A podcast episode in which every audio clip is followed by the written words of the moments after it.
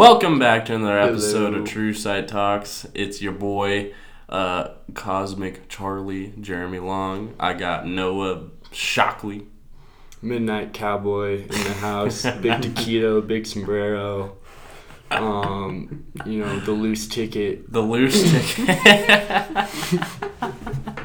the loose ticket. I like that one. That's a good name. Spit my coffee. I am the Big Whip. I'm Lucas Wood.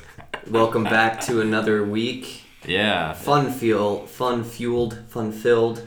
Yep.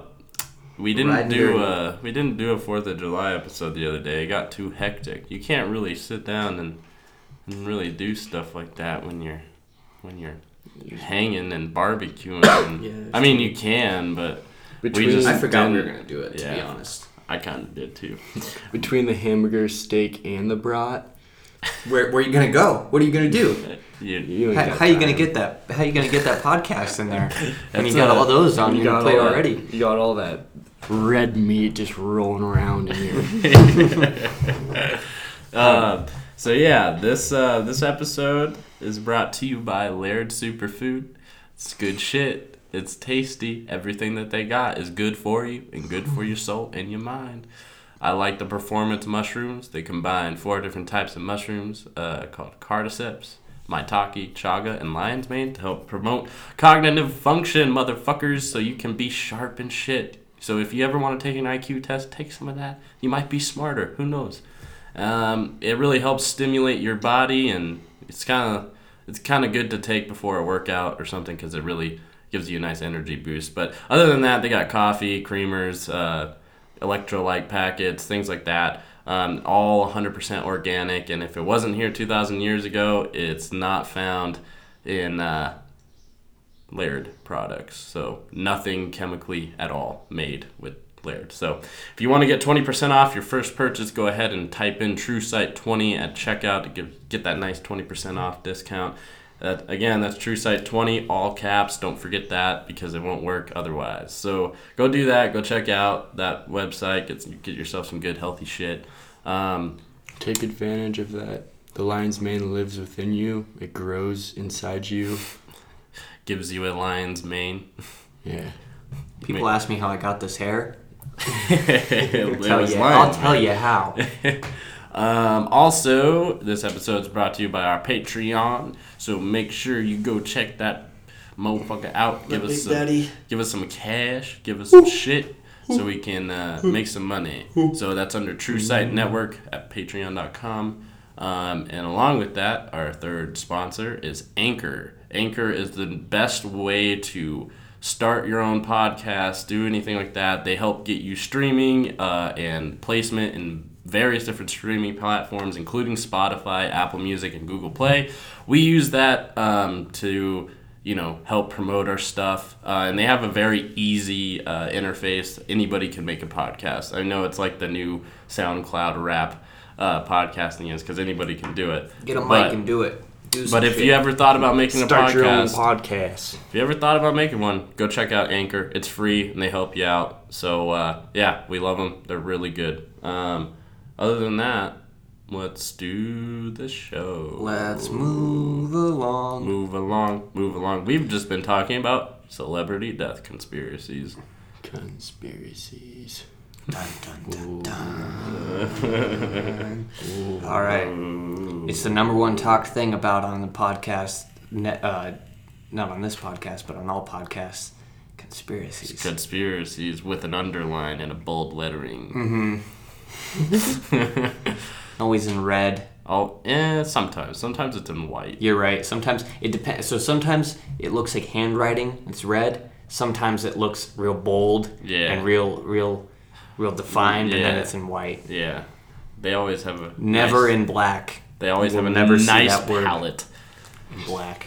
Um, so we've been talking about like the Biggie and Tupac death conspiracy, and uh, And Jim Morrison. and Jim Morrison, which I was just telling the guys I watched this cool interview with Ray Manzarek, the keyboardist of the Doors, and heard some accounts. Kind of almost brought a tear to my eye last night. but um, I guess we'll just start off with the old Biggie and Tupac. Shakur. Tupac Shocker. I'm gonna be honest. I'm not too. I don't know too much about this. I mean, I've seen like the movie Mhm. that they made about it, but I don't know. I haven't really looked into. I've never really cared all that much about that one. Yeah, Like I love Biggie and Tupac, but to me, I was always just like, okay, they're dead. they're dead. Yeah, like They ain't making shit anymore. well, end of story. Coachella. Just kidding. Or they do? Oh yeah, they did the, The fucking. Hologram. hologram. I still want to f- do a hologram of myself, but when I'm not dead. yeah, like while you're alive, Yeah. it'd be even cooler. Yeah. If you're like, damn, dude, that's like me, but like I'm actually just in my house right now. Wow. Yeah, I was actually I was watching this Black Mirror episode last night, and they do that. uh It was actually that um the Miley Cyrus one. Oh, And really? They, but they have a hologram of her where she, she's like four stories tall, and that'd be, dude, that'd be really cool. Imagine a four-story tall Alex making the monkey face. That shit Oh would my God, spread that'd be fear- so good. It'd, it'd spread fear and terror throughout the crowd. I would cry. That'd be I'd- so good, man. All those little kids would be like, "What is that?" And be like, "It's the missing link." I don't know. Yeah, picture that. Just like you have this dome sort of uh like stadium, and then you can just have these giant versions of the band just like in different parts of the stadium. That would so be fucking you're just cool. like looking up and around you, and all the They're looking down at Yeah. you. Oh my god! It's like the Titans. That's cool. Well, that's what that's a that's a true sight goal right there. yeah. Wembley station or Wembley Stadium. That'll be our thing. So, yeah, from Seventh Circle to Wembley. Yeah. that's Um, gonna that's gonna be the true sight come up. You get you all you better f- fucking look out, cause it's happening. So, I think Noah. Did you agree that you think Tupac's not dead? I. Hmm. It's like I said. Like I can, I can see way more motivation for like Jim Morrison to disappear. Yeah. Um. Although he was the at the end of his record label Yeah. deal. Yeah. Like Tupac. No. No, John- Morrison. uh, they just Morrison. they had just concluded business with Elektra. Well, and also he had he had talked a lot about different projects that he was gonna do. Like he had really wanted to go and start making films and shit, because that's what he wanted to do before he did music anyway. And that's what he had talked about doing a lot before when he was gonna leave. You know. So, since we're not airing like a video video on YouTube, I'm probably it would be kind of cool if like we did an analysis of this Ray Manzarek thing. If you're open to Yeah, that, yeah, that's cool. Because it would be kind of like a cool thing. Yeah. to Plus, hear. it won't get taken down since it's not gonna be on YouTube. exactly. um, They flag shit on YouTube quick. Man. yeah, they do. Well on Clover, there is no swiping. That is an ad. You just directly message the people you're interested in. Clover. I only want to talk to rich Hey, Clover, hit us up.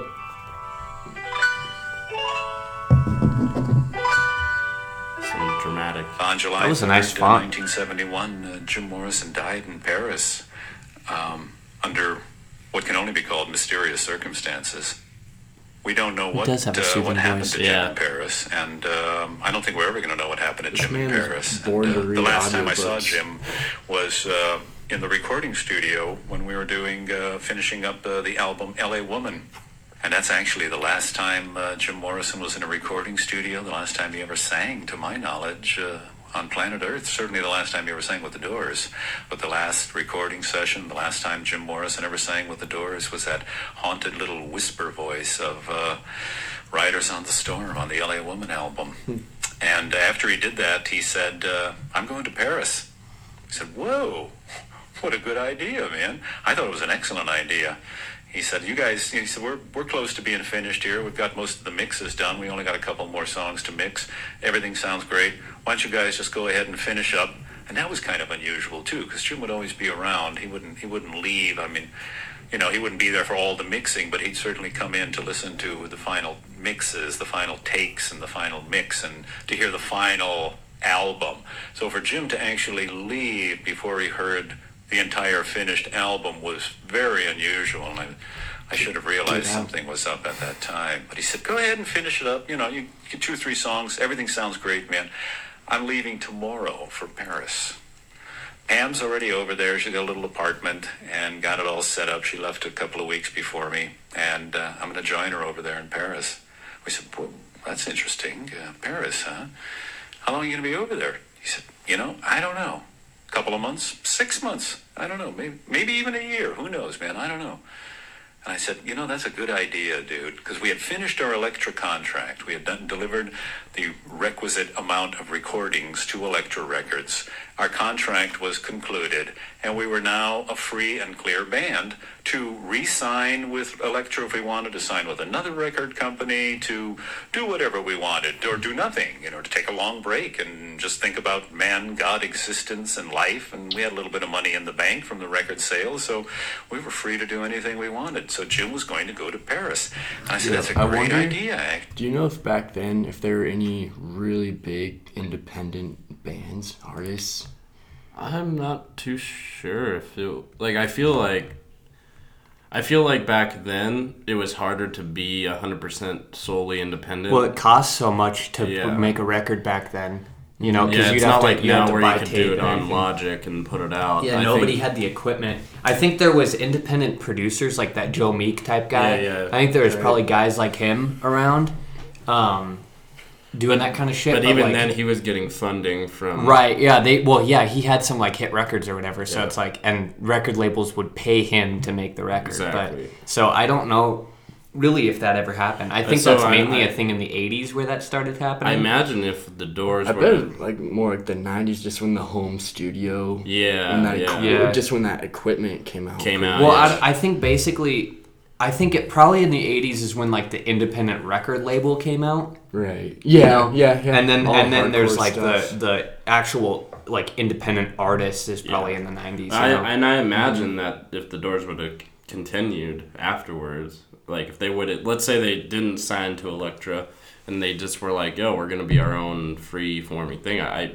would assume that they would have done that independent artist thing. Kind of We're done kind of like what Pink Floyd had done, uh, Exactly, where yeah. basically they own the music and everything, and they're not on a contract, but they license out stuff, which is now kind of the popular move. Well, yeah, it's because they like licensed people out. don't even really need record labels anymore. They licensed out through EMI, which owned Abbey Road. And I mean, they recorded at Abbey Road all the time, but also Animals and um, like the Law and stuff. They just recorded on their own, Right. Because they, they uh, Roger Waters bought a factory and converted it into a uh, recording studio. So um, I feel like the Doors would have done something similar, where it's like, well, we have money in the bank, let's just do our own shit. yeah. Although they were Um, a totally different type of band, though. That is like true, like yeah. Pink Floyd was always kind of they were very in control of their sound and stuff. Yeah. So I think that's for them that was just a step in becoming more independent. Where Yeah. I don't know if the Doors were even looking for that. You Yeah. know, I think like new bands and new artists should be really aware of that fact that I don't think there really is any purpose for a record label anymore. No, Like, the only no. purpose for a record label in my eyes is a s- is a jump, is a start right? to Yeah. basically get that funding to make your first album and you really don't even need that. You can make your own album. Yeah. You I think like- basically for, for me It's looking just at it, I think it's touring. I Yeah, think like touring paying for has to be, tours yeah. is like the Yeah. 'Cause, I mean- and giving you bands to tour with that have a, fa- a fan base already, so that you can start to because gain I, a I, fan I. I definitely think that if like you know if you put out let's say you put out five records and you're independent solely independent and then you get that record deal i feel like that's probably a better uh, safe bet for the actual like record label because like all right so they already put out five records. Yeah no they may not be the biggest thing um, but they already have discovered their you know Niche. niche. Yeah and so it's like as, as like if i were a record exec and like i was looking at someone and they they have a catalog of you know nine albums and i go well they have nine albums and all of them you know you can see a progression or a change in music or whatever. If not who cares? Yeah. um, that would make me go i would sign them because they obviously they have a push for creating and like I don't have to worry about going here here's a six record deal I want six records and then it being some of them okay and then some of them just like well I, we got to fulfill the contract so here's some Right. you know subpar Yeah, they, I don't think they really do deals like that anymore. Like I, I think like deals like that are a thing of the past. I think now it's mainly like you do you give us a record, and if you want to do another one, we'll maybe do another one. You know, Another I guess I don't totally know what it looks Well- like when you're in that, but Other than I I, think Sony's very um, Sony's one of the like Sony Music is one of the big ones who still kind of hold that. Well, that's record. big, big people though. I think like if you're Taylor Swift size or whatever, Yeah. which she's the one that just had all our music taken, Yeah. isn't it? Yeah. Yeah. Um, but like if you're at that size, that kind of shit still happens. But I think like a band that's like at the size that probably we'd be at if we had if we were to get signed, like it would be like okay, yeah, you make us a record and we'll put that record out Right. and then we'll see what happens after that. You know. Right. Um, well, let's uh, let's continue this. Actually, get away from your drinking buddies. Get away from the bad companions and the hangers on that were always glomming on to Jim and taking him to the bar. And Jim was always paying, and he would wine and dine these sort of near do well friends of his, quote unquote friends. And they were just sucking up his energy and sucking his vital essence and keeping him away from being a poet. He would sit in the bar and talk all his energy away. You know, he wouldn't. Uh, he wouldn't be home writing. I mean, what he should have been doing was writing instead of talking it out and staggering in way past the midnight hour, far too late. And Pam was always mad at him because he was always running around and getting drunk with his friends. And so Pam and Jim had a stormy relationship. And I think to make things up with her, he was going to go to Paris with her. Why they had picked Paris, I have no idea. They could, they should have gone to London. It would have been a lot better. But they went to Paris for some reason or another. But I thought that's great. Paris is great because that's the city of light, the city of artists, an American in Paris, uh, Hemingway and Fitzgerald and Henry Miller, and man, that's just get get away from all of this LA stuff and this whole rock and roll thing, and become a poet again. Become the guy that I knew back in Venice, the guy that I knew in uh, film school at UCLA, the writer, the artist, the good guy, the good human being, the funny human being, the intelligent, sensitive energized young man that I knew back in Venice, and I thought, this is going to be great. Go to Paris and do it, man. Start to write again. Start to become an artist. Just be an artist again. Don't be a rock star. Be an artist. And off he went, and he said, I'll see you, brother. And I said, okay, man. You know, just uh, stay in touch, and uh, we'll talk to you in a while. He went off to Paris, and um, you know, we didn't hear anything from Jim one way or the other for about a month and a half, two months. Record had come out. LA Woman was doing great. People say the Doors are back. The critics of the Doors are back with their intensity and power once again, and critics loved it, and uh, sales were doing very nicely. And Love Her Madly was a hit single, so you had a hit single on an album that had some great long songs, Riders on the Storm and LA Woman and like that. And uh, Jim called John Densmore and asked John how the record's doing. And John said, oh man, it's doing great. You know, it's racing up the charts and people love it. And Jim said, oh, it's terrific, man. He said, man, as soon as I get back, we got to go on the road. I want to play those songs live, you know? I mean, we never got to play those songs live. John said to him, exactly, man. Boy, I'd love to play LA Woman and Riders on the Storm. We could take a bass player with us. And Jim said, yeah, why don't we take that guy that played with us, that Jerry Scheff guy, man? We'll take him on the road with us.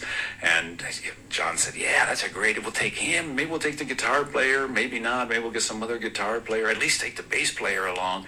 And Morrison said, boy, I can't wait to play those songs. As soon as I get back, man, let's book a little tour. What do you say? John said, okay, man, when are you coming back? And Jim said, I don't know. You know, I'm having a pretty good time. And, you know, I'll be, I'll be, I'll be here for a while yet. And John said, okay, man, well, you know, next time I talk to you, you know, stay cool, enjoy yourself. And that was like in the middle, early June. That was early June. And then by July 3rd, that was it, man. I got a phone call uh, telling me uh, that Jim Morrison uh, is dead. A phone call from this guy that was our manager. And he called and said, uh, I just got a phone call from Paris saying that Jim Morrison is dead. And I said, ah, get out of here. I don't believe it, man, Jim Morrison. Jim Morrison said, Paul is dead. There was a lot of, everybody's dead at that time. Paul is dead because he was walking across the street on the Beatles album, Abbey Road, and he was walking out of step and he didn't have shoes on. And in Italy, if you don't have shoes on, that means you're a corpse. You had a suit but no shoes. That's how they bury a corpse. And see, he's out of step with the other three guys, that means he's dead. You know, people were starting to get a little death obsessed. Manson had happened, and you know, the the whole thing was getting a little weird. You know, obviously the Kennedys were dead, and Martin Luther King was dead, so people were starting to think, my God, Vietnam, the ghosts. You know, this planet was filled with ghosts of dead young soldiers and Vietnamese women and children and Vietnamese soldiers. They were hovering on the planet, so it was starting to get a little spooky on planet Earth. So, spooky. you know, I said, I, I, I don't believe it, man. It's, it's just death rumors, you know. Uh, because Jim, it, here's a funny story. Jim, had, th- we were at a party, you know, and and uh, Jim was supposed to be at the party, didn't come, was a little late coming to the party. Somebody runs in and says, Jim Morrison's just been killed in an automobile accident. Went, oh my God, oh my God. Five minutes later, Jim walks in the door. We said, Jim, Jim, man, I thought you were dead. He said, no, no, no. Rumors of my death have been greatly exaggerated. You know, always quoting somebody, a Mark Twain quote. And I said, oh, you, you know. And then it was another time he had fallen out of a window and he was supposed to be dead. So when I heard the story that Jim Morrison was dead, I said, oh, yeah, it's ridiculous, man. It's, just more that paranoid death stuff. And uh, this guy said, no, no, no, this time I think it's serious. I said, well, you know, I'm, I'm certainly not going to Paris to check out some silly rumor, you know. And he said, don't worry, I've got a 12 o'clock flight. This was like 8 o'clock in the morning. So I got the 12 o'clock flight to Paris. I'm going over there. And okay, fine. Well, find out this time, will you, man? I mean, just, I said to him, I said, make sure. Just make sure this time, will you? Three, four days later, I get a phone call. This guy says to me, we just buried Jim Morrison. This was like on a Friday or Saturday. It was Friday, I think. Maybe it was Saturday. I forget. Friday or Saturday. Monday. It was either Monday or Tuesday morning. We just buried Jim Morrison. I said, what? Said, what are you talking about? I said, yeah. I said, wait a minute. This is like a rumor. This is not a rumor. This is not a silly little paranoid fantasy. You mean he's dead? Yeah, he's dead. We put the coffin in the ground. Cemetery is called Père Lachaise Cemetery. It's right in Paris. Beautiful old cemetery. Edith Piaf is there, and uh, Isadora Duncan is there, and uh, Heloise Abelard, and uh, you know Céline may be buried there for all I know. And Chopin is there, and Molière is there. So there's a lot of artists there. Beautiful old. I said, I don't care who's there, man. I don't. Wait a minute. What It's happened? strange you want to bring him back. I, said, I don't know. I don't know what happened. It is fishy. Oh, yeah. I mean, was he hit by a truck or something? Uh, no, no, no. His heart stopped. His heart stopped. What are you talking about? I said, how does he look? How does he look? And this guy said, I don't know. I never saw the body. I said, hold it. What do you mean you didn't see the body? It was a sealed coffin. They buried a sealed coffin. And I said, you mean you don't, you, you didn't say, open, the, let me see Jim Morrison. I want to see Jim Morrison dead. You're telling me Jim Morrison is dead. Show me Jim Morrison dead. As a manager of the band, you say, that's our lead singer, that's Jim Morrison. Let me see Jim Morrison dead. Jim Morrison was never seen dead. That coffin was put in the ground, covered over, and that was it. I said, that's it? He said, that's all I know, man. I'm telling you what I know. I was here. I, he's dead. He's dead. Pam was all broken up. I'm telling you, was, Pam was just crying and weeping and everything. And, you know, I mean, I, mean, I, I just couldn't bring myself to open the coffin. I said, oh, God. Yeah, that's hmm, that's that. That's the one excerpt I listened to. But that's the thing is like, I guess that was an ad. It's not over. I just realized what I did.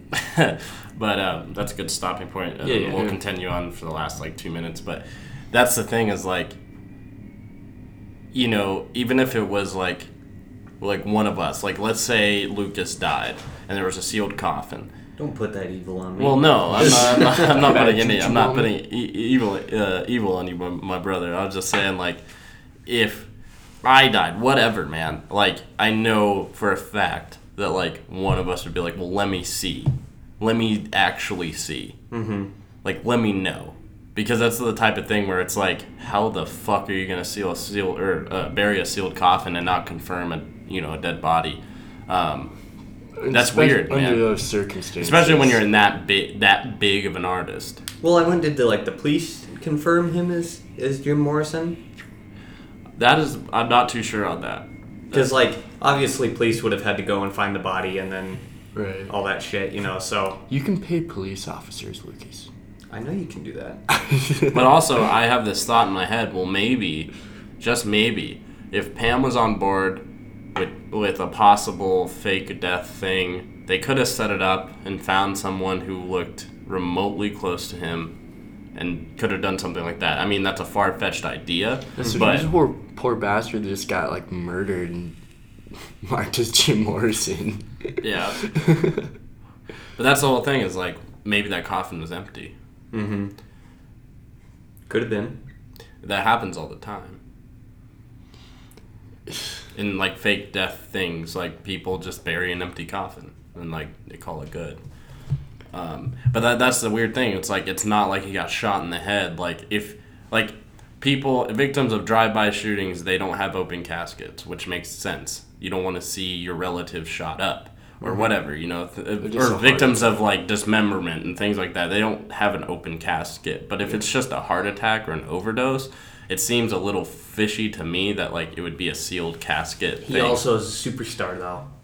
true So But but but you have superstars who died. Like even John Lennon's thing was an open casket. Mandela's an open casket, and like they're international people.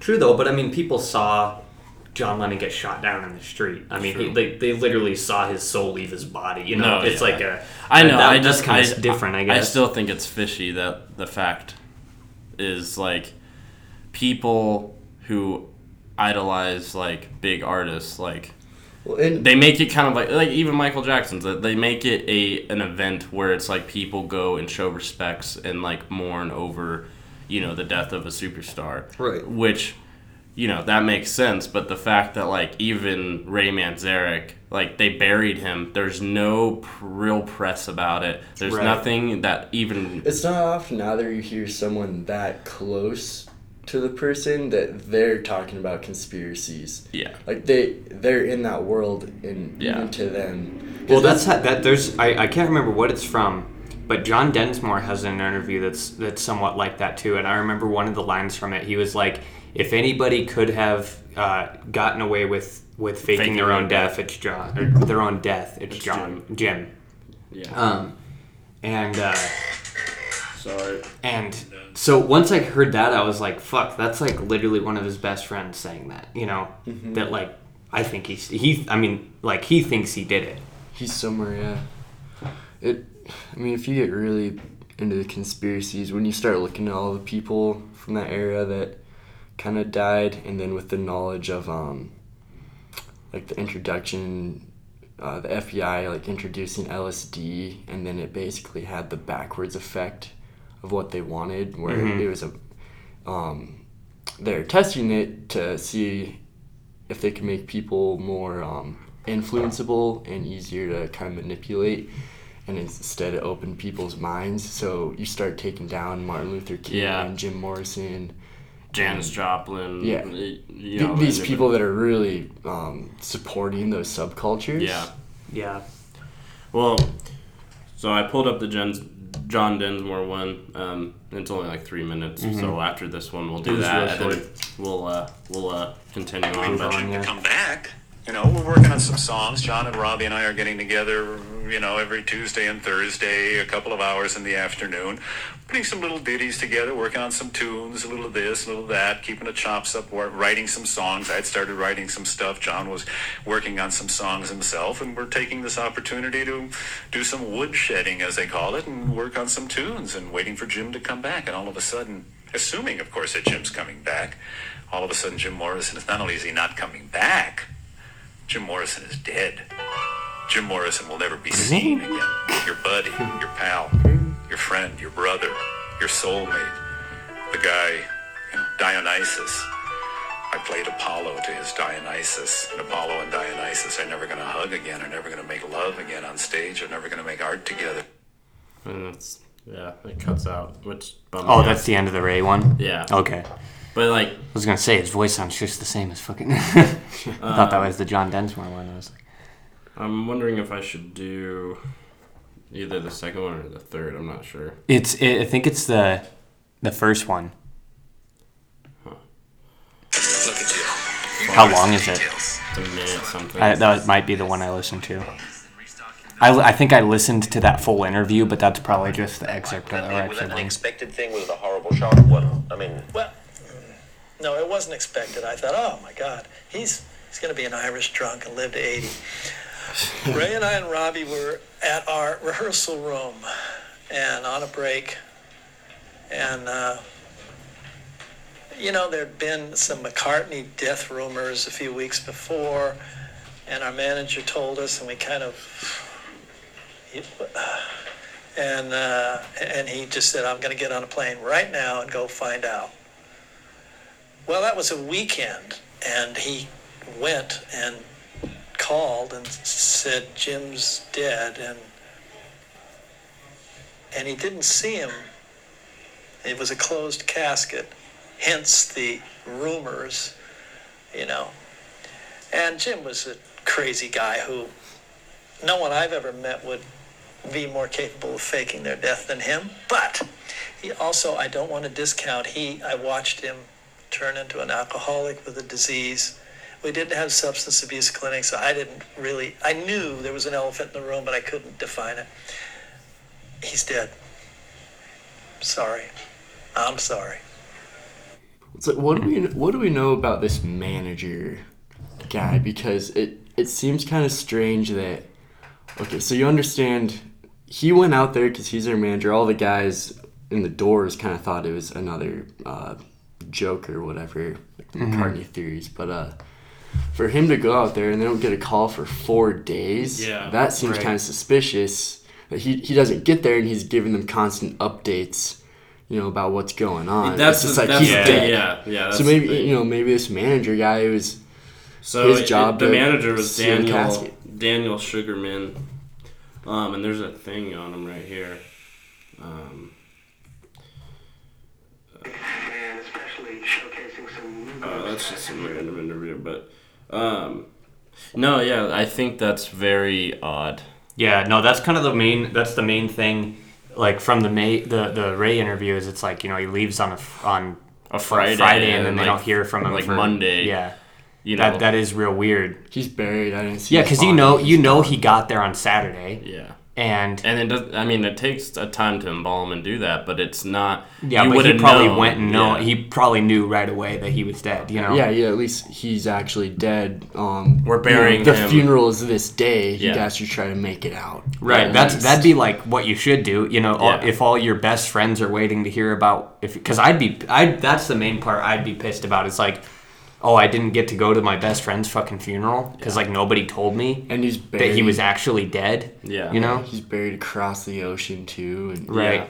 Yeah, I would want. Uh, uh, honestly, probably any of us would be brought back, and probably he would have wanted to be brought back too. You know, Yeah. and like. Mm-hmm. That's just shitty that they were just like, okay, well he's dead in Paris. We're just gonna fucking bury, Bury him right, him right here, yeah. Although maybe then I don't know if they did that the way they do it now. They might not be. Yeah, they might not have actually been able to transport a dead But body e- the but way e- we but even now, then, so- even then, it's still like a discretionary thing. Like right? you know, at four days is a long time Mm-hmm. to Well, wait. and did not have even like an announcement about his Yeah. death, and like that shit's usually publicized. Mm-hmm. So, you know, Michael Jackson's funeral was this giant event. Mm-hmm. yeah, I mean, that's that's where I say like it's fishy. You know, where it's like well, and it just makes it more and more fishy that they didn't do that stuff. You know, it's like if they, if they were, I think if they were gonna fake it, that's what they should have done is made it a big event so that people were like, he's fucking dead. You know, it's like he's not a, he's not hiding somewhere. And the fact that they like didn't do any of that stuff makes it kind of seem like maybe that's what happened. He's just like, okay, I'm, I'm dead. Everybody pretend I'm dead. You know. In regard to what is happening with the deaths of Al Wilson and Janis Joplin, Jimi Hendrix, uh, where do you feel music is going, and why Who are is they this? burning themselves This is out the- like this? Jim Morrison on death. Uh, Well, I guess that great creative burst of energy that happened three or four years ago was hard to sustain. And for sensitive people, I guess uh, uh, they might be dissatisfied with anything except, you know, the heights. And uh, when reality stops fulfilling their inner vision, I guess they get depressed. But that that's that's not my theory on why people die. You know, What is your they all theory? I've, sometimes it's a, could be an accident. Sometimes it could be suicide. Sometimes it could be murder. There are a lot of ways people die. I don't really know. Uh, What a morbid question. I hope at about age uh, 120 with a sense of humor and a nice, comfortable bed with. No, I wouldn't want anybody around. I just want to quietly drift off. I think uh, I think science has a chance Die in in our the lifetime garden, to die conquer death. I think it's very grabbing my tomatoes. Well, if it did, what would happen Fucking, in uh, spirit world? Godfather. yeah, man. I I I feel I just feel weird about it, man. I Mm-hmm. just I've always that's the one celebrity death I've always been like Well, and if you're kind of trying to keep it, um, you know, so he really did disappear. He's disappearing from the public eye. I could see why you wouldn't make an announcement too, because I mean there was b- news broadcast about it, but like it's Not this- in the way that other people had. Well, and it's also the same thing. Like they're saying the Paul McCartney fucking shit. Like it's that type of thing where it's like, how can you actually trust it when there's all this other quote unquote death happening? Well, that's Like- happened so many times in our lifetime too. I mean, think about like when they did. Uh, I mean, think about the the, the Jackass guys. Like when Ryan Dunn died, I remember being like, "He's not fucking dead," because there'd been like Yeah. seven things. That Steve-O hung himself in his garage. Fucking Right. Bam Well, Margera's died in a car crash. It, and it's, it's, it's, like, it's like the online hoaxes about Mhm. celebrity death that like you'll fucking see on social media. and there, there's been very real ones Yeah. that Mhm. um, people actually thought they were dead. yeah, yeah, no, I've, I've had a few where I was like, they're fucking dead, and then I'm like, oh no, they're they're alive. This is yeah, fake. Their Yeah. phone is fake. And then they even those It's- artists it's come out and be like, "It's fake." Yeah, like it's I'm here. broadcast on national television. Yeah. They're actually dead, and then Yeah. Yeah, it wasn't until I saw Ryan Dunn's on actual. Well, there was a Steve-O one that got broadcasted on national television that he was dead, and then he came out and he was like, "I'm not dead. I don't know what everybody's going on about." Like, yeah, I, don't, I honestly think Steve-O can't die. I, I feel like Yeah, he's- nothing will he's kill like a- that he's guy, like dude. a cockroach, dude. He just in a good way though. I like. No, Steve-O. I love Steve-O, but like he just lives through so much shit. Like just the shit that he does. I'm like, how are you still Yeah, breathing man. to this day? He's, he's used his nine lives, and now he just has like That's why he's mortality. real. That's why he's just like real chill now, though. He's no, just he's like no, he's he still fucking- does shit. Dude, his whole like comedy tour is just him doing stunts. Like he got he got third degree burns all over his body because he lit himself on fire on stage. and like he was in the hospital and he was like, "Yeah, I just do this shit for the gag of it." And I'm like, "Bro, you're like 50 some years think I old. You read need something to that chill none out." of those dudes really feel pain. Like they all. Well, their pain tolerance. They're, the funniest one is when he uh, they're doing the flame gauntlet, and Yeah. he's walking on this balance beam, and he falls into these giant. Like just a burning bed of coals, He has third degree burns all up his body. So they ask him like, "How much pain are you in?" He says like. It's like for a normal person, this is Excruciating. This is off the scale. For me, it's a seven. well, it's just like yeah, you you do that type of shit so much that like your pain tolerance goes way high. It's like if you stub your toe enough, like every day, so you wake up, you stub your toe on the same fucking part of your wall. Y- At point, you're Eventually, not gonna it, really it- feel it's it, not yeah. going to be as bad as when it first happened. God, yeah, I Um, think about Johnny Knoxville all the time, and just like the small aches and pains I have when I get out of bed, I'm just Oh. imagining what it's like to be Johnny Knoxville waking up in the morning and just going, "Fuck." like, Isn't Johnny Knoxville actually uh, not able to have kids? I think he, I- he has yeah. so much damage I probably from I just would jack, just getting kicked in the balls, dude. shot in the balls, oh, they've had so much shit, fucking. hit them in the nuts, man. Or like, but really, I mean, if you look at like, they're not as bad as like the Dudesons brothers, yeah, who just like Yeah. literally live to Yeah. get hit in the nuts. Like they. yeah. Yeah, if you guys need some good entertainment, go watch uh, Tractor Tire. Oh my Nut god, that Tractor Tire makes Nut Shot on YouTube. like That's the one where it rolls down the hill and goes off the off a ramp. ramp, 40 feet in the air, like a 300 pound tractor tire, Oh my- square, like mathematical Like, equations right to his nut. straight. Yeah, dude, So I'm surprised that bad. didn't just kill him. Like, Oh my god, dude! Oh. I couldn't. I wouldn't sign up for that. Like, if you guys were like, "Yo, we're gonna do this. Do you want to be the guinea pig?" I'm like, "Yeah, fuck that." no, but that's what all those dudes did. They were just know. like, yeah, fuck it. Let's just make a career out of that. Like, they were like 16 years old just doing dumb shit. And they were like, okay, let's just find a way to get paid for this. Yeah. And then they did. You know? That's cr- kind of crazy.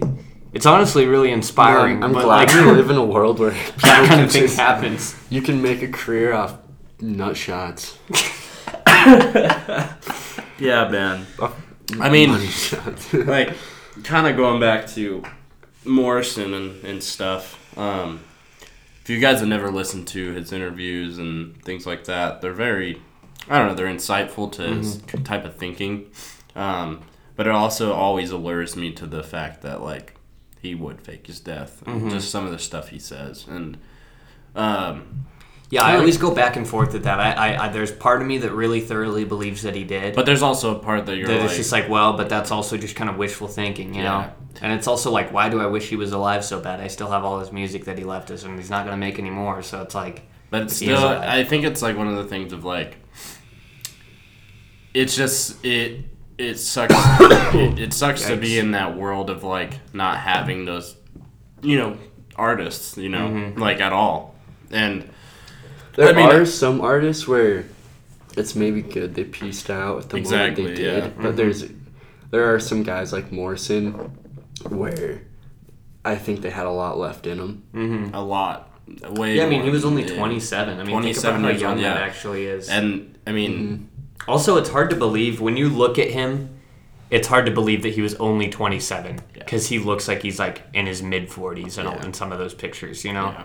especially the pictures with Pam. Mhm. And, and you know, it's like I don't know. It it makes me like worry for the day that we don't have the Robert Plants, that we don't have the the Roger Waters or the David Gilmours, and like well, but there'll be new people that come along. exactly, Like, and, and like that's, that's, just like, that's just the way it goes. and that you and know? then you know that's that's life and death and like Mhm. it's just you know one of the things that always like throws me is like oh man robert plant's still alive and he's still making music. And like Yeah. imagine if you know if it was the same trajectory that jim was on you know where because robert plant was in the same substance abuse type of thing. Like they all i mean it was the 70s like that's that was part of being a rock star. And led zeppelin grantedly was the biggest rock band after the doors to really just be rock stars rock you know? Yeah. and and when I when I've listened to um, Robert Plant talk about you know the death of Bonham and and everything, he was just like we had so many plans you know for Led Zeppelin, so many of this and so many of that, and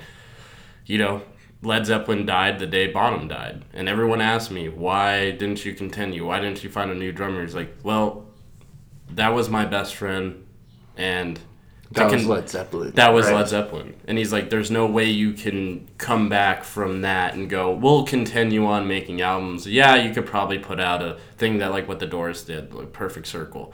But But that it- fucking it- album sucks. It's terrible. And, That's and like, I'm so mad they did yeah. that. And, you know, it's like, Yeah. and it makes sense, like, even when Ray was talking about, like, yeah, we had these songs written up, like, we're working on stuff. And it makes sense, like, why they would They still release that. wanted them. Yeah, they still liked them, but it still But- was a mistake. I feel like. I. I agree. Yeah. And like just to hear Robert Plant from Zeppelin go, "Yep, the day Bonham's gone, you know, we're done and that's it." And Robert Plant went on to do his his solo stuff. Jimmy Page went on to just doing like blues albums and all this shit. It's like it's cool that they just decided like it's over, but Well, you know, and I also think that's how an artist's life should be.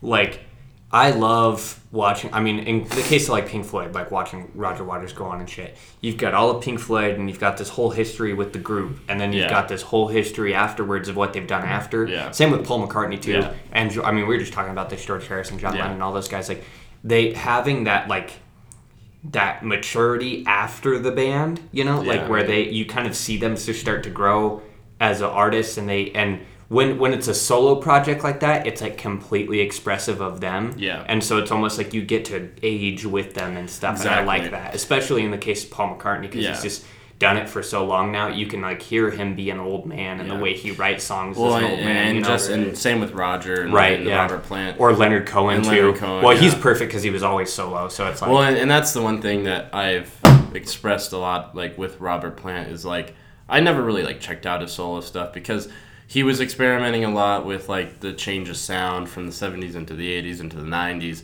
but you still hear that that Zeppelin esque thing because it's still like him. You know, it's Mhm. still Yeah. it's still Right, it's still Bonham, in him, it's yeah. still Plant, it's still Jones, it's still fucking Page, and like even the guitar stuff, like you can hear that like Robert Plant misses that legendary group. And like when I was telling you about Achilles' Last Stand off of the album Presence, um, where he was talking about how, you know, everyone credits Robert Plant for being, you know, the front man. And he's like, but I wouldn't be anything without those three other dudes. Those those dudes brought to the table what you would consider some of the most like uh, like some of the most beautiful musical talent ever seen on the whole face of the planet and Yeah. and he's like I was just the dude singing the songs.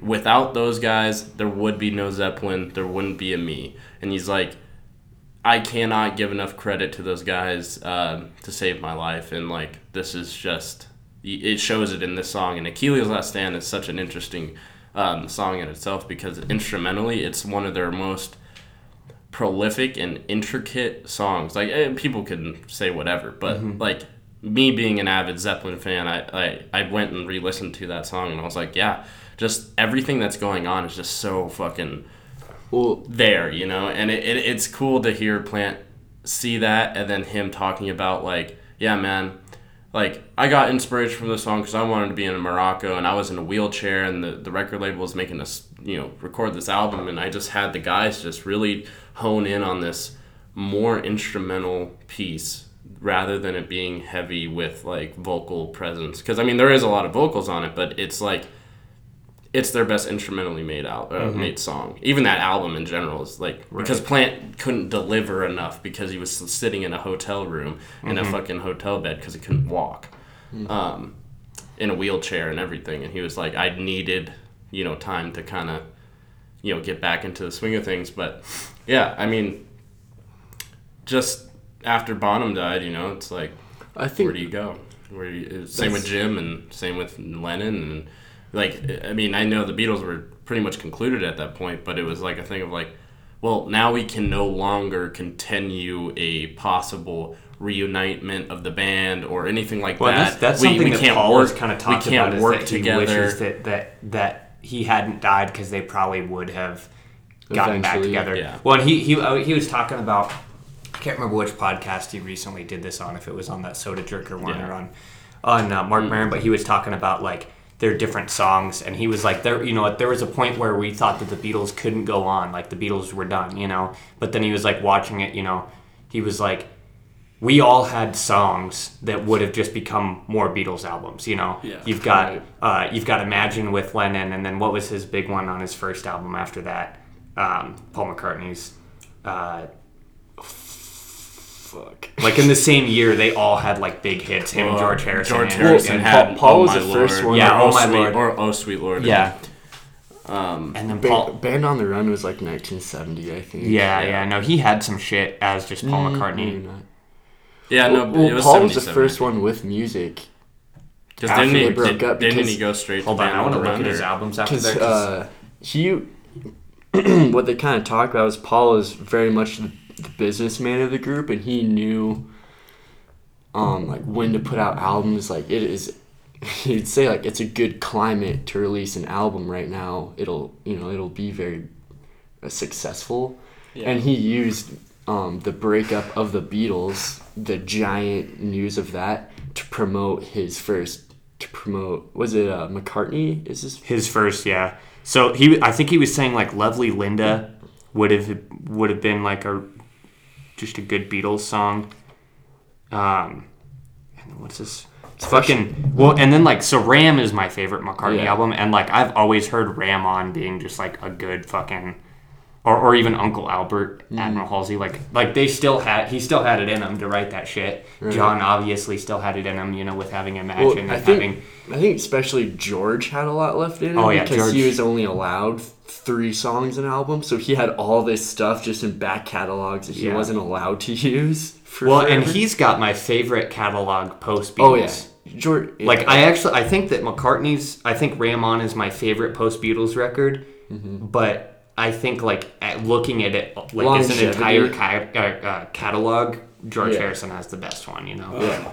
So I just found a cool thing. It's uh, led. I kind of like this talking about celebrity, or I guess superstar death. Right. Um, but there's a cool Led Zeppelin talks about Bonham passing. You guys open to listen Sure. to that? Well, on Clover, there is Fucking Clover, man. What is this? to people you're Do you know what it interested is? Tinder, in. I basically. And was, I guess, uh, um, this really screaming, uh, ugly, irritable little bastard lying in a pram, looking up at his father and unable to speak because he still hadn't found the word for dad, saying "I want, I want" in his own language, and he's never continued. To, he's always continued to do that from that day onward.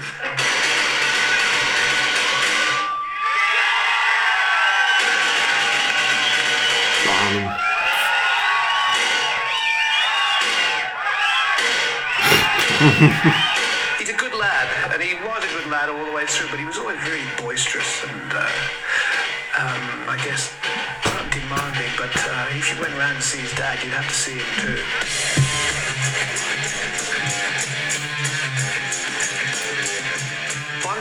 Bonzo had a. Boy, it felt so good to write that song.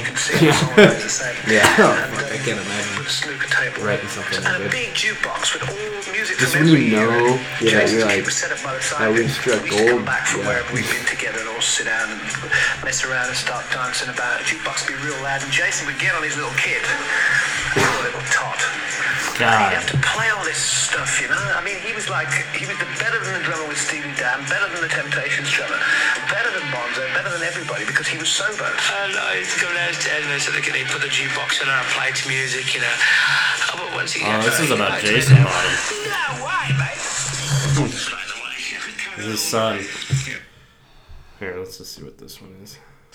Press conference I just wanted to ask you a little bit about the emotions that were in the room with regards to Jason being on the drums. There seemed to be moments that Song Remains the Same and in Rock and Roll where he was kind of channeling his father. And I wondered how it made you guys feel about having Jason there and, and not having John there. What kind of emotions were going through your mind? They just look at each other. Well, Jason lost his father when he was a, a young boy, and um, and he's been struggling with that for a, you know from that time onwards. And uh, the thing is that his father encouraged him to play the drums from when he was tiny, weeny kid, you know. And um, in those days, his dad used to coach him and chide him and stuff like that. But when his dad left him, he was left to his own devices, but always referring to his dad and also referring to the great drummers, you know, that he knew. So it was kind of inevitable over the years. There's always been a kind of rub between us all, isn't there, really? Between us as friends and family and stuff like that. Sean's gonna be Jimmy So- Page one day. Just look at him. appropriate and it was wonderful. And I can I can see Caden fucking looking like Robert so Plant. Yeah. With this curly too. hair, a He drove voice. us, you know, whenever we said started, he kinda you know, been like sort him. of, uh, Jason would blast through the whole thing, and it, um, it was it was peculiar and strange at times, but at the same time, it was very rewarding for all of us, and it really did work as a performance with him at kind of driving us on, which was great for him, great for his family, and great for his grandma, John's mom, Joan. And the whole thing was a sort of uh, just a kind of easing of all those years of discussion and debate from Jason to us. I feel like that's one of the few ways you could kind of keep something like that going. Maybe not for recording albums, but if you're gonna go play some live shows, like Right. at least get there. Well, kid. and and the one thing that I've been reading a lot about, you know, they did that once with Celebration because they did the whole Celebration album and um, they play they did a live thing um, in in London, but you know even now they're still like. Plant still talks about how they don't want to do another one, and it's nothing against Jason. It's just the fact that like you can still tell that Plant still, you know, he misses that so much, and he doesn't feel like it's worth it. You well, know, also, I guess the thing that I like about Jason Bonham is he's made his own path. You Yeah. know, same with like Sean Ono. Yeah. Like or, or Sean uh, Ono Lennon. Like he has, they've made their own path. They're not just like coattailing. You know. Exactly, Like, yeah. but in, if you look at like the case of like young dirty bastard, like old dirty Yeah, bastard's son, right. like that shit pisses me off because he's just like he's just acting like his dad. You Yeah. know. Like and just and, and filling you- in his and dad's shoes, it, and it it's gets, like it's like it's n- a it's no longer. You're just trying to be something you're not. I mean, not not yeah. saying that like just because your lineage is whatever. It, Well, it's but, like, you need a form. own Yeah, path. you need to yeah. form. Like how, own how do you find yourself when Well, you're just like were- filling your dad's they shoes? were great because they were individuals. Yeah. and they Right. brought something that had never been heard. been yeah, seen before. Yeah.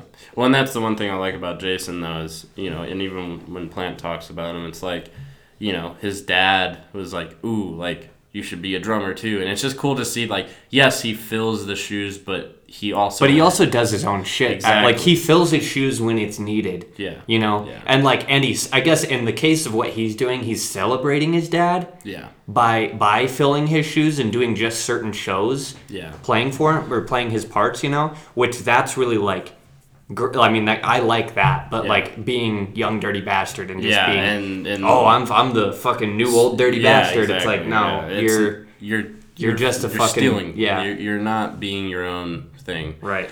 And yeah, that's.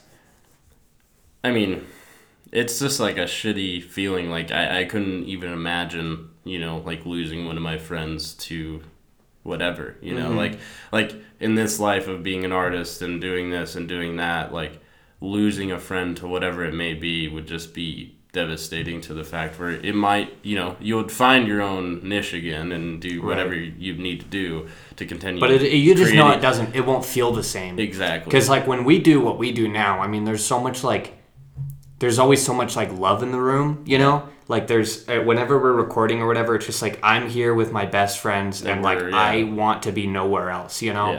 It's, And, it's like, literally our own little world, like it- me and you and talk the- about a yeah, lot of like time. I and that's that's what we yeah we talk about that all the time of like trying to create a world in which we don't need to leave our little world, you know, Yeah.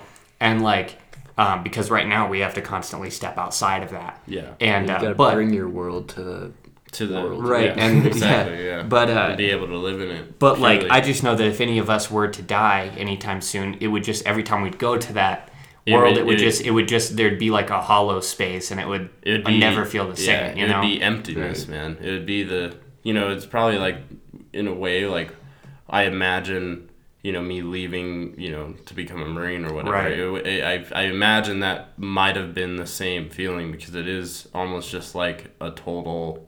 It's a total death of like somebody, you know. Well, and I had that when I was about to move to Portland. I was like thinking about how I'm going to set up my shit so that I can like continue to work. And then I started to think about it and I was like, all I'm going to be doing is creating a miniature shrine to the little world that I have Yeah. somewhere else, Here, you know? yeah.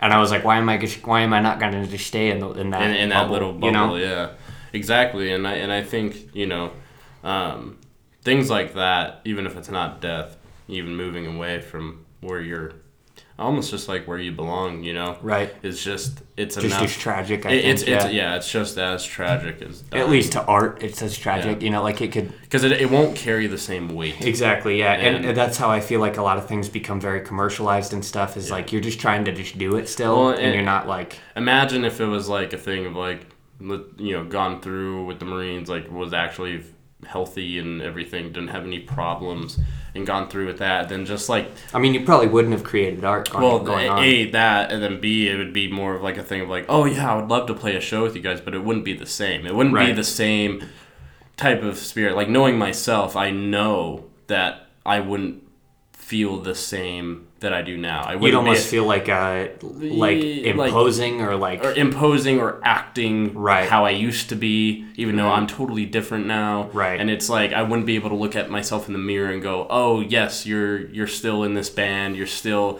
you know, believing in, you know, free art and and life and feeling like what you do is making you come full circle with yourself and Right. feeling happy. You, it would be more of like I'm looking at myself in the mirror, knowing that I'm imposing and being somebody who I'm not yeah, anymore. old version Uh, yeah, trying Right. to trying to live in the same shoes I was. I mean, it'd almost be like if I went back and was trying to play a fucking punk show, you know? Exactly. Like now, It it, just just, would I would I would know I'm just like faking, yeah, you know? and like it just would bring a, a- an elephant into the room that wouldn't fit. You know, Which It- is like, I guess part of the thing too is like, once shit's done, I like want it to stay done. You know, Yeah. like if we like say say like satellite pilot ends in this way, like I don't want to go back to, To- to even if it's super successful. It's like it's that's it. It's It's, I don't want to yeah. like fake anything. well, you know, it, it makes you know it feels like you're trying to keep the the image going. Right. Well, and like life goes through waves, you know, Right. and like I'd like to. You just gotta ride the wave that's given to you. You don't. You don't want to like.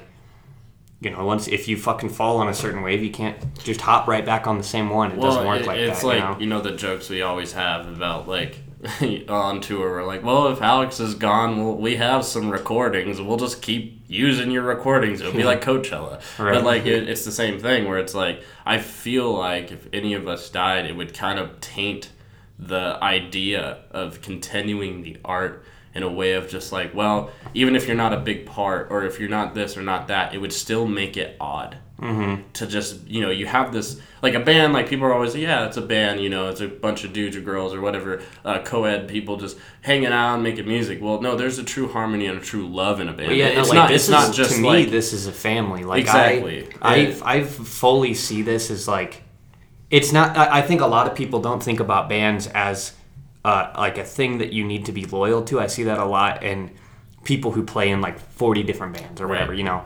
And uh, and I guess it's different for us because we all play in a lot of bands, but it's all the same people that we're playing with, and so like it's just making art with the same people. But like, I that's what Alex and I have talked about this before, and it's like some people are just trying to be in a band, which is fine. I mean, they love music or whatever, and they want to Yeah. play music. But for me, it's more. I, I don't even want to be a musician. I just love spending time with this family. Exactly. And that's like that's what's important. Well, you know. So once this family yeah. is like done, Done, I don't want to. I I, mean, don't I- wanna it doesn't matter yeah. to me because it's like that love isn't going to be within the music anymore. You know. and, and you know it's it's just like like I said you know people look at bands and just go yeah it's a band Mhm. it's to us it's not just a band it, regardless of just making music the fact that like you know I would spend any amount of time just trying to book a tour to a band that I had only been a part of for like two months Mhm. it's a thing of like it's an act of for me it was an act of love because I believed in it and I was like yeah I will fucking book a tour that I've never done before. I will I will sit here until this time and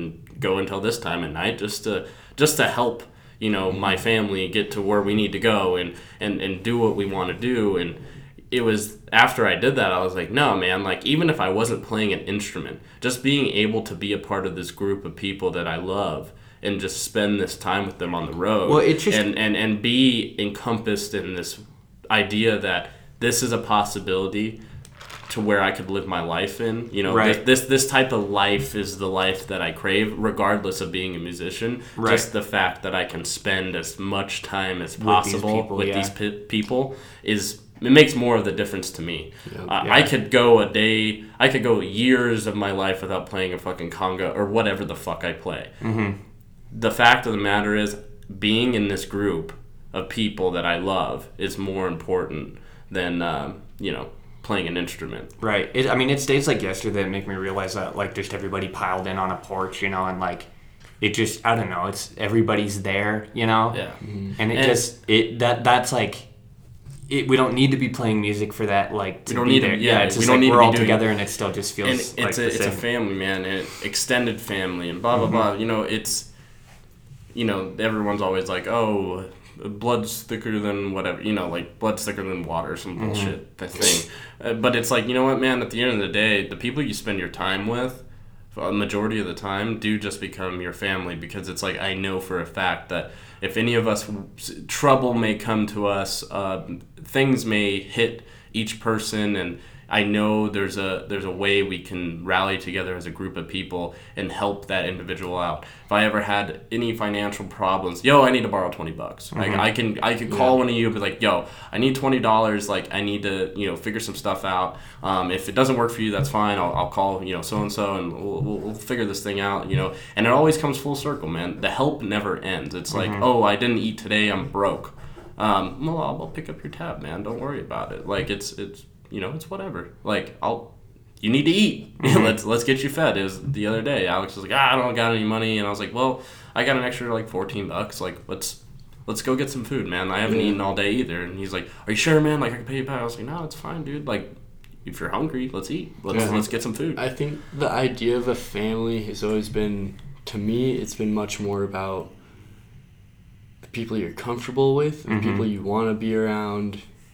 Um, Which don't get me wrong, I love my family too. Correct. But, like, yeah. but I see it as the same thing. Yeah. I literally see like this group of It- people there's, and my there's family. Not, there's is not both- an yeah. outlier. It's, right. it's meshed. It's, just like the it's same one thing, you solid know? unit. Yeah. And that's how I feel as well. Mhm. Um, Yeah, I can I can totally understand if a person comes from like a horrible kind of abusive family. Right.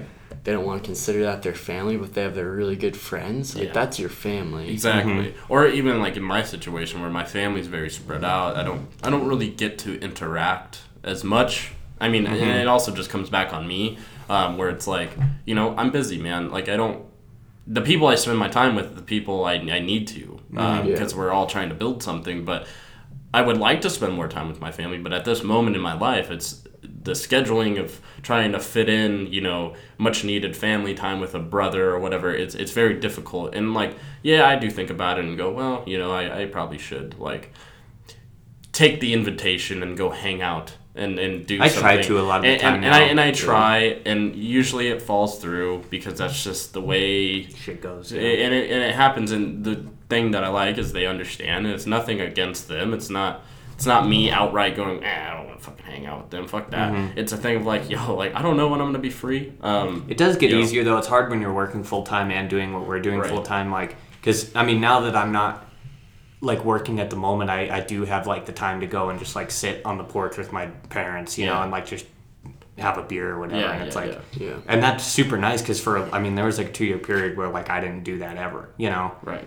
and uh, like I maybe would see my parents once every few months, right and. uh so I mean, I've definitely really enjoyed being able to spend time with them because it's not like I didn't want to. I just literally couldn't. And well it's you know and if they understand it's fine you Right, know it's, right. it's not a big deal it's they if they can see that you're actively working towards yeah. something you and know at it's the end of the day, you need to uh, put yourself around the people and allow yourself to be forward moving Mhm. Yeah. and be productive.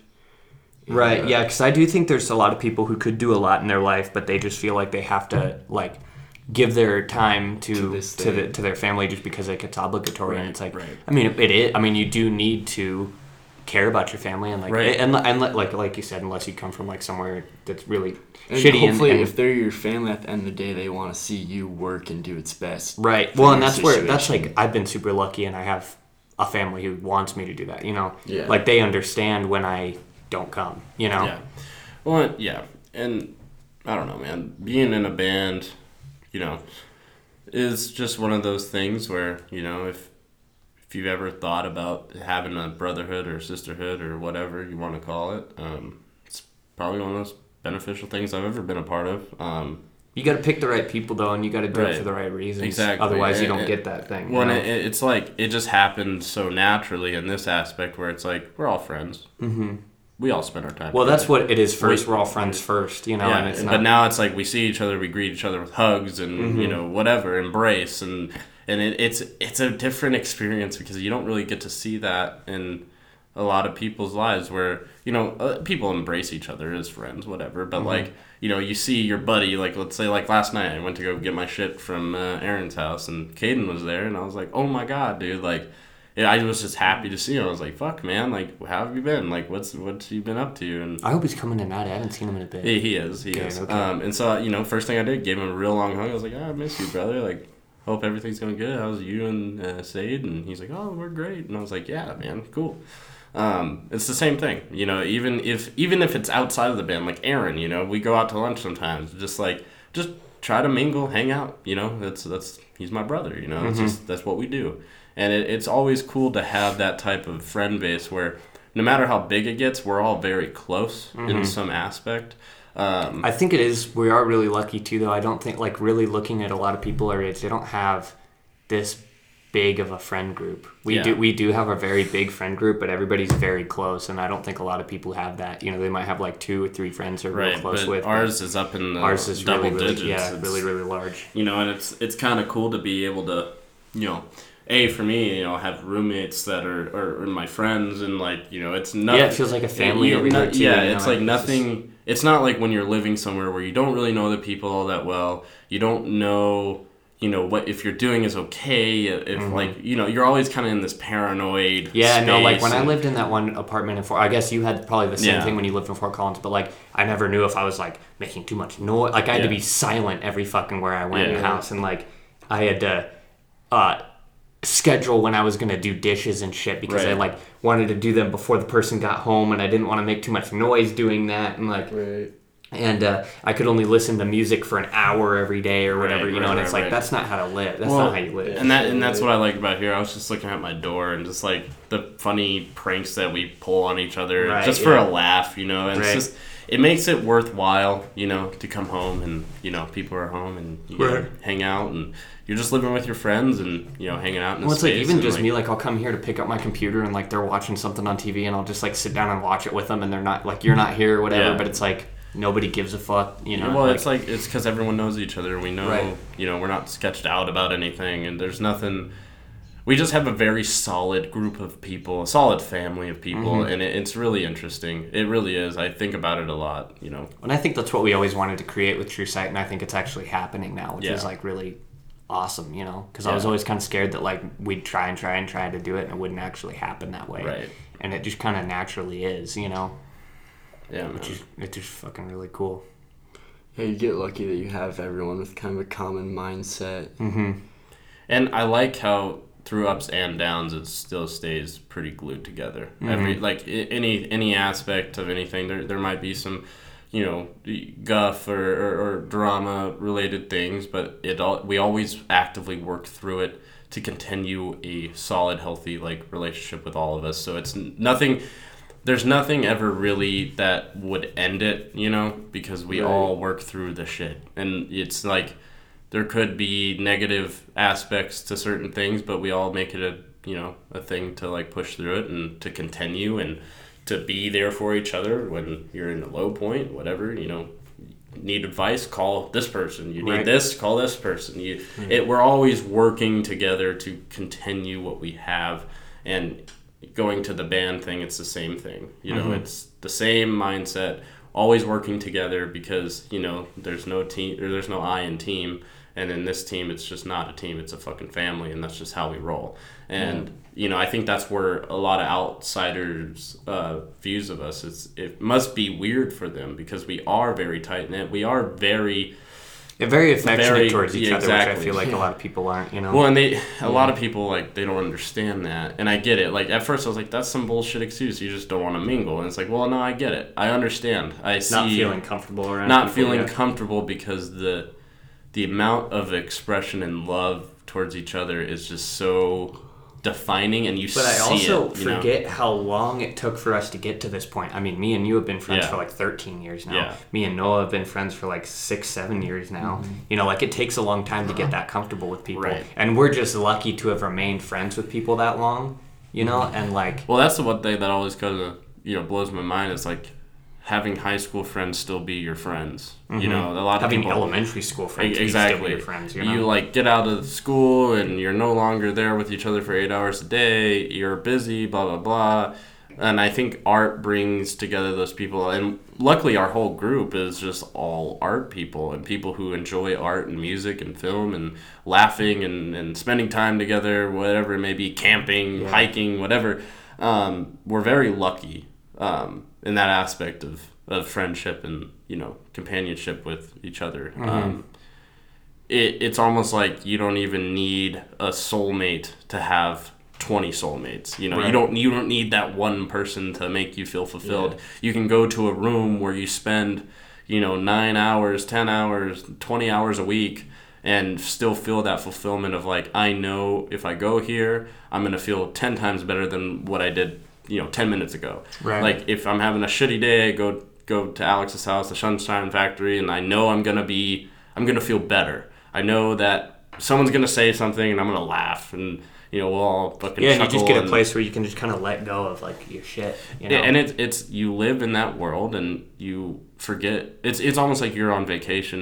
You forget Mhm. about the outside world for while you're there. That's like Um, after quitting my job, dude. I've been living on vacation. Like, I'm just like living in a nonstop bubble of creation, which feels like Uh, yeah. I feel so clear right now because like all I do every day is like write music and write films, and that's it.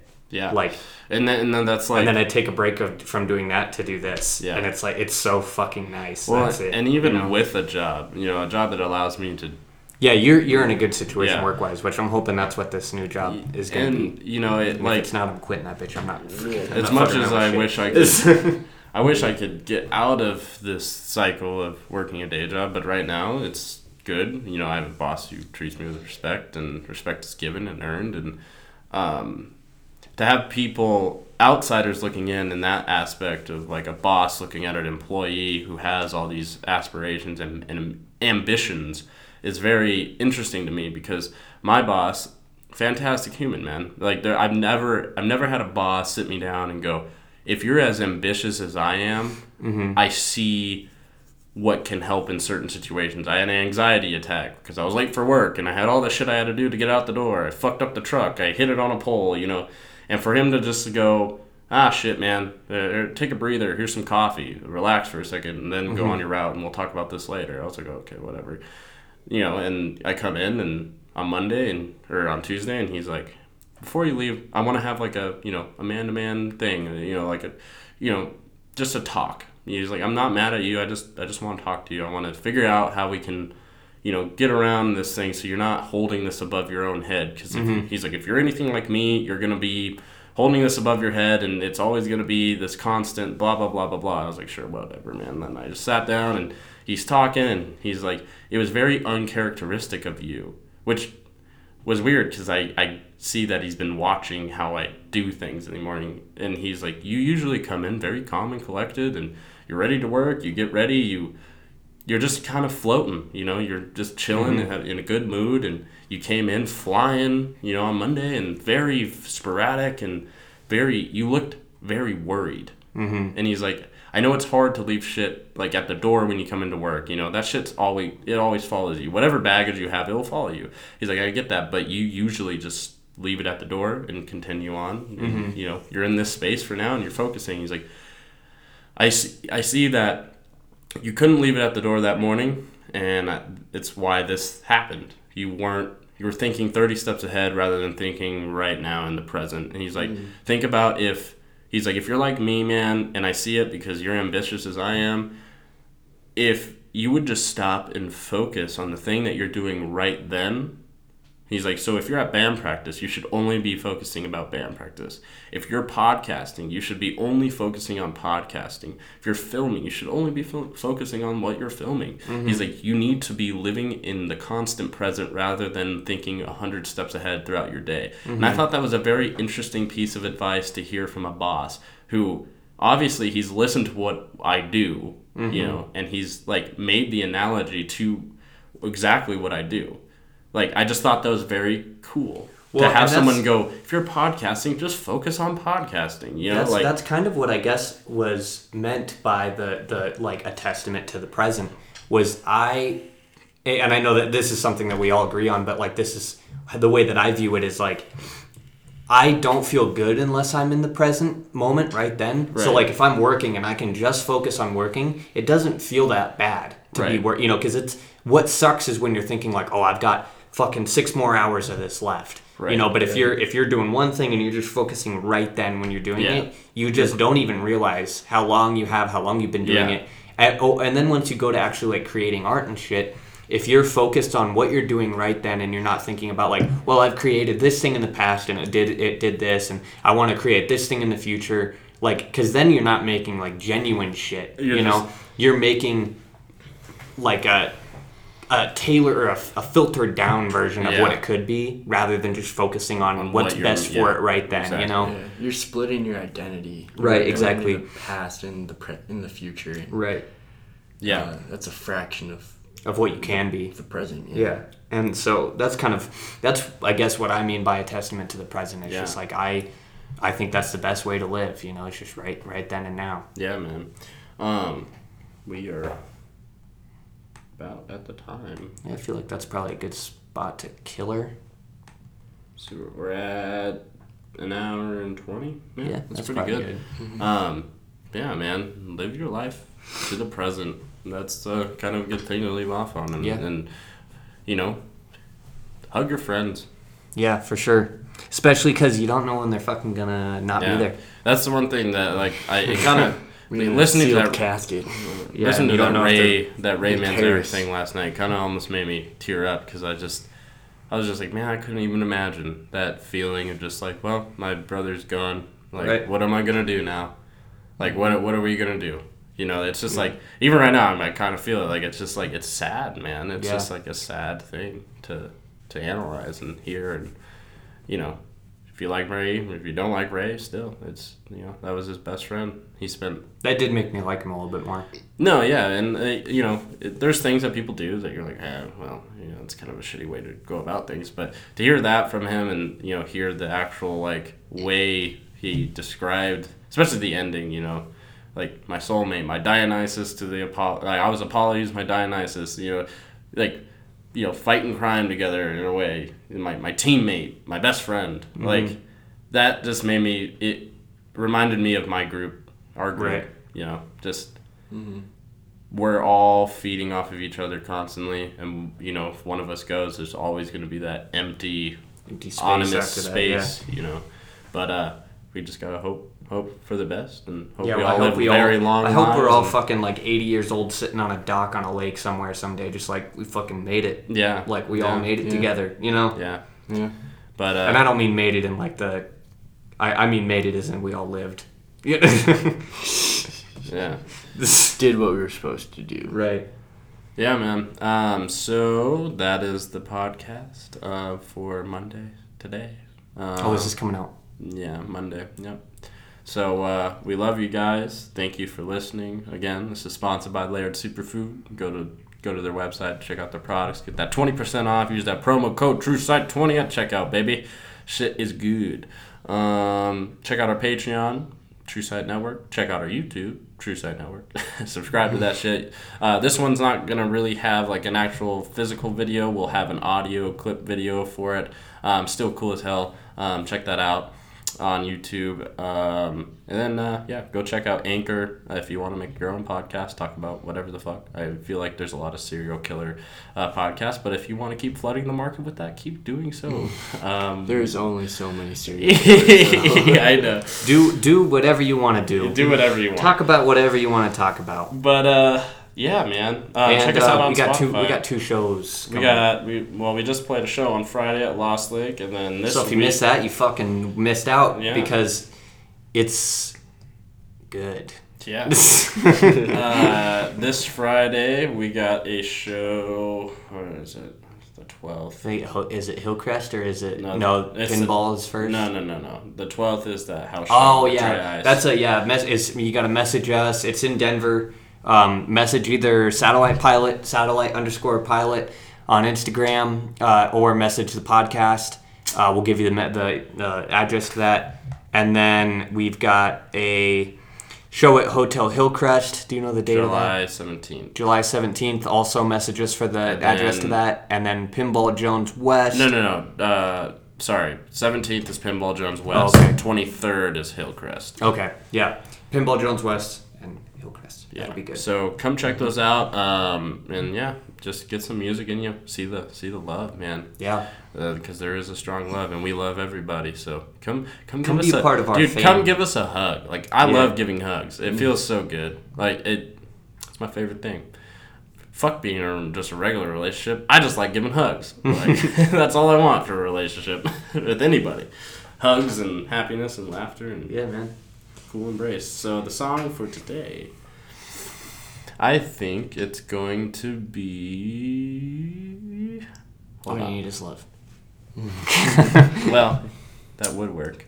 But I was thinking. Uh, Dazed and confused. No, I was thinking. Uh, what is the fucking name of the song? Why can't I say? Who? it? Uh, it's Led, it's Zeppelin, but um, ah, "Friends" by Led Zeppelin. I think that's a good song. Yeah. So it's off of Led Zeppelin three. Never listened to the album, it's one of their best. Uh, it's very beautiful.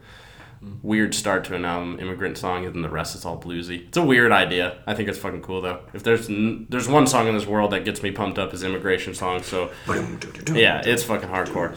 But uh, anyways, so uh, here's friends, and uh, make sure you have a good week. Again, hug everybody, love everybody, do your thing. We love you. Thank you for listening. Have a good day.